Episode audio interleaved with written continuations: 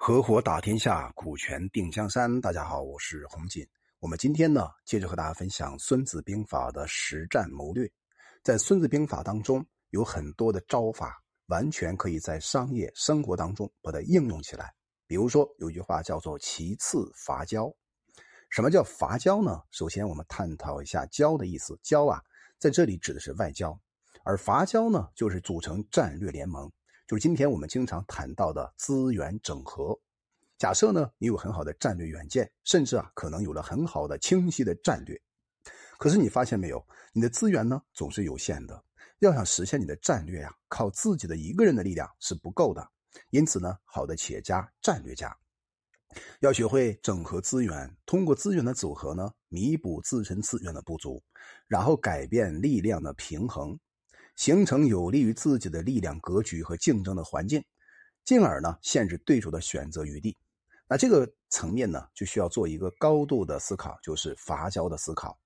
谈到伐交呢，首先很多人呢会想到一个词，叫纵横捭阖。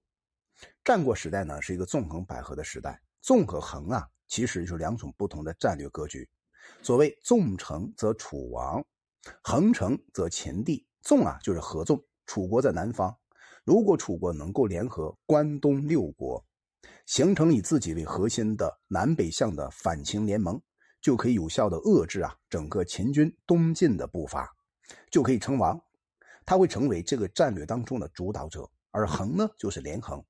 秦国在西方，如果秦国能拆散六国的合纵，建立起啊以自己为核心的东西向的战略联盟，就可以。联合自己的其他的弱国，逐步呢对六个国家各个击破，从而统一天下。最终呢，秦的连横吞胜了，就是战胜了六国的合纵。从这个例子当中，我们可以清楚的看到伐交呢是如何影响一个国家的整体的战略命运的。其实秦朝统一啊，并不是单纯的依靠战场上的胜利，相反呢，伐交的成功啊，为秦军在战争当中。取得胜利啊，提供了特别有力的保障。那我们今天放眼全球很多商业事件当中，伐交的能力呢，也是一个企业特别关键性的战略能力。这里呢有一本书推荐给大家，叫《竞争的衰亡》。这里的作者呢叫詹姆斯·摩尔，他提出啊，我们所认识的常规意义上的竞争，比如说以产品或者市场为基础的一对一的竞争，已经呢没有太大的分析价值。但是啊，竞争往往呢是更加激烈的，而竞争的焦点呢已经转移到企业在整个商业生态环境当中领导的竞争。所以呢，好的企业呢不会单打独斗，要学会啊积极的通过利益分享，形成战略联盟，合伙打天下。资源统合的方法呢，去引导、主导，说或者呢，塑造有利自己的整个商这个行业的生态竞争格局，限制呢竞争对手的选择范围。因此，这里边就提出一个重要的观点，就是强者和强者的联合，会改变整个竞争的态势，主导这个行业当中的竞争格局。打一个比方，有家公司呢叫英特尔和微软呢有长达三十年的合作，这个合作呢就奠定了任何行业对手都无法超过的标准。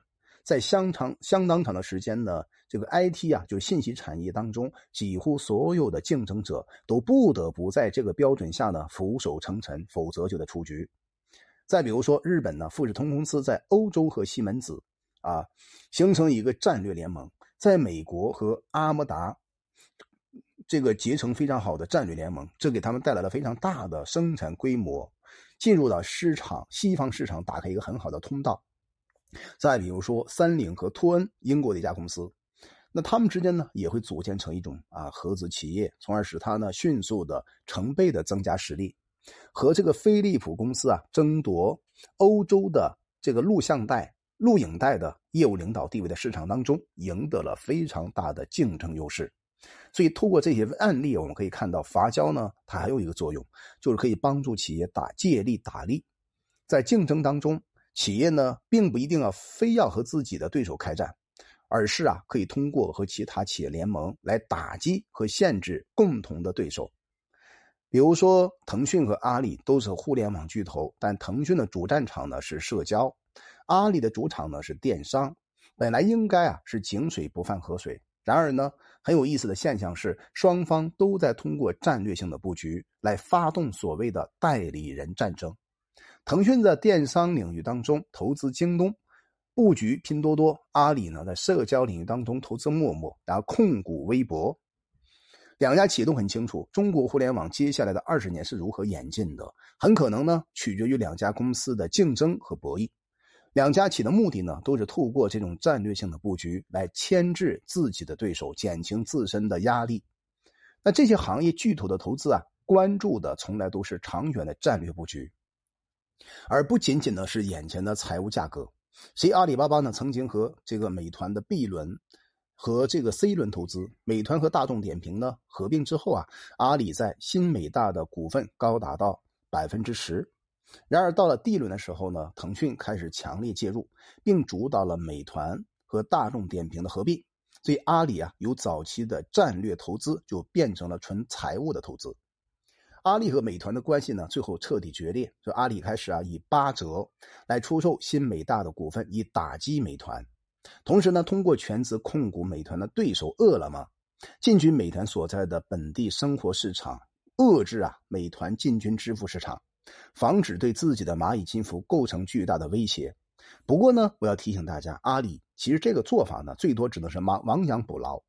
那我们今天看一看，对吧？今天腾讯支持下的京东、美团、拼多多，在电商领域呢，对阿里已经形成一个强大的围攻态势。在《孙子兵法》的话来讲，叫“十则围之，五则攻之”，这个态势已经形成了。